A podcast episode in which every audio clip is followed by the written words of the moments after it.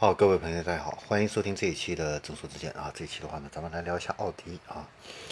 呃，如果要问当前发展的这个如火如荼的这个汽车行业啊，哪个车企过的是如履薄冰啊？那恐怕呢，奥迪要占上一名啊。呃，近期的话呢，奥迪在中国市场啊，接连被泼冷水啊。一汽奥迪跟上汽奥迪这两家合资公司，它的日子啊，都不是很好过啊。那缘起于这个。一汽奥迪跟刘德华合作的这个广告啊，人生小满，结果呢，这个广告文案的话呢，呃，陷入了这样的一个抄袭的这样的一个风波啊。在发布这个广告的当天晚上啊，这个抖音用户北大满哥就表示，奥迪的这个广告视频的话呢，涉嫌抄袭了他的这个视频的一个文案啊。很快呢，这个广告抄袭这个事儿呢就坐实了啊。然后奥迪呢是在五月二十二号啊发表了这个道歉声明，下架了这个广告的一个视频啊。那五月二十五号，北大满哥的这个宣布对小满作品文案进行免费授权啊。然后这个奥迪广告的抄袭事件告了一个段落啊。那这个事件的话呢，影响力非常大啊。这个这个话题的一个阅读量啊，甚至超过了四点四亿次。呃，影响力呢超过了业界的一个想象。紧接着呢，在五月二十八号啊举办的第二十六届粤港湾大湾区的这个车展上，奥迪的 Q 四 e-tron 啊正式的发布亮相。呃，但是在整个车展上的话呢，呈现的是合资品牌跟国产品牌观众冰火两重天这样的一个情况啊。呃，比亚迪的这个展区的话呢，人山人海，但是奥迪等等这些合资车的一个展区啊。却是门可罗雀啊。那比亚迪的话呢，它是发布了纯电的旗舰车型海豹啊。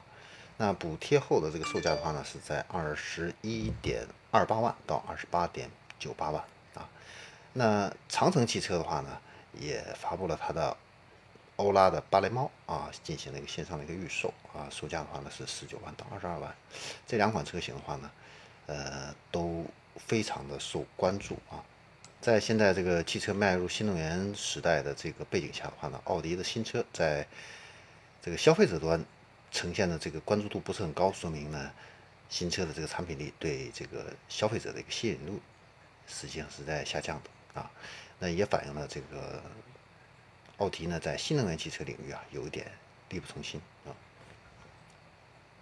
然后我们再来看一下。这个 BBA 三大豪华品牌里边的这样的一个销量的一个对比情况啊，跟宝马、奔驰相比较的话呢，奥迪的这个销量啊，呃，本来呢就是多年处在一个垫底儿的这样的一个位置上啊。你像2021年宝马的一个销量呢是84万辆，同比是增长了百分之八点九啊，是位于 BBA 之首。呃，奔驰的话呢，销量是微跌了百分之二，是75万辆啊。那奥迪的话呢？是卖了七十万辆啊，同比是下跌了百分之三点六啊，是排在第三位啊。那今年的一季度的话呢，奔驰、宝马，呃，这个销量的话呢，宝马是五十一万辆，奔驰是四十八万辆啊，呃，销量下滑的比较厉害，是百分之七啊。但是奥迪下滑的更厉害，奥迪呢只卖了三十八万辆，下滑幅度达到了百分之十六啊。然后今年的这个。一到三月份啊，宝马的这个销量的话呢是二十万辆，奔驰的是十九万辆啊，是下滑了呃百分之九点二。那奥迪的话呢是销量是十六万辆啊，同比下滑了百分之二十二。所以我们可以看到啊，整个的一个形势相比较来看的话呢，奥迪呢现在是越来越缺乏竞争力啊，它的这个面临的竞争形势比宝马和奔驰来说的话呢，都更加严峻一些。那或许是这个车市的这个格局生变啊，造成这个竞争的一个加剧啊，让这个奥迪感受到了这样的一个危机啊。呃，那奥迪的话呢，也不再满足于跟一汽的一个合作哈，然后又把这个橄榄枝抛给了上汽，成立了第二家的这样的一个合合资公司啊，加码中国这样的一个市场啊。那上汽奥迪的话呢，是希望把奥迪品牌拉回欧洲那样的一个定位，来提升品牌的一个形象，而不追求销量啊。那对于上汽奥迪的一个销量的话呢，一个嗯预估的话呢是三十万辆，加上一汽奥迪的这个七十万辆的一个销量的话呢，未来奥迪品牌在中国希望是能够达到一百万辆啊。这个是这个上汽大众销售公司的总经理啊，在二零二零年底表示的啊。那在这个去年的四月份啊，上汽奥迪这个品牌正式亮相以后啊，推出了一个首款车型，就是 A7L 先行版啊。那这款车型的话呢，当时还请来了这个肖战作为品牌的这样的一个代言人啊。那它的这个定位的话呢，是要高于奔驰的 E 级和宝马的五系啊，是一个兼顾行政舒适性和个人驾驶乐趣的这样的一个 C 加级的一个性能座驾。起步价的话呢是四十五点九七万啊，有十三个配置版本啊，那售价最高的可以达到七十七万多啊。呃，上汽呢？上汽奥迪的话呢，也没有给这个奥迪 A7L 太高的这样的一个销售的一个压力啊。呃，制定的这个月销售目标的话呢，就是呃三千到五千辆啊。但是实际的这个表现啊，却远远没有达到这样的一个目标啊。你像今年一月份啊，呃，A7L 上市的第一个月销量只有三百多辆啊。那二月份的话呢，啊，按理来说是不是能够再上扬一点？结果呢？啊，反其道而行之，变成了两百五十八辆，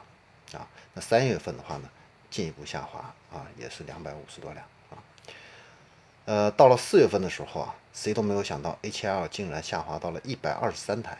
这个销量的话呢，几乎已经是没有任何存在感的一款车型，啊，呃，外界的这个观点的话呢，主要这个销量不好的原因啊，是产品力不足，啊。认为这个 A7L 的话呢是欧洲版这个 A7 的这个缩水版啊，A6L 的话呢是 A6 的增强版啊，因为它取消了这个 A7 的这个溜背的一个车身啊，牺牲了这个 A7 的一个个性化，然后加长了这个轴距啊，变成了一个拉长版的这样的一个奥迪 A6L 啊，那它的售价的话呢又比 A6L 的话呢高出了将近四万啊，所以。这一块的话呢，它的这个产能跟销售啊，现在的话呢，都跟这个奔驰、宝马啊还不能够比啊。那除了传统燃油车的这个销量的话呢，备受考验，同时它的这个新能源车啊这一块电动化转型也不是很顺利啊。你像近年来奥迪的话呢，呃，上线了这个奥迪 e-tron 这个系列的这个纯电动车型啊。呃，但是呢，它的表现呢，在 BBA 里边也不是很出色。你像二零二一年，就是去年啊，宝马的 iX 三的话呢，销量是卖了两万两千台，奔驰的 EQC 的话呢是五千九百台啊。再看奥迪的话呢，下滑的更厉害啊，是一千四百多台啊。这个份额的话呢，跟宝马啊相比较的话呢，相差了将近十倍啊。那在一汽奥迪推出这个纯电豪华车型啊 Q4 一创之后，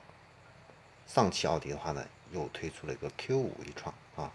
那这款车的话呢，它的起步价是三十七万啊，最高售价的话呢是四十七万啊。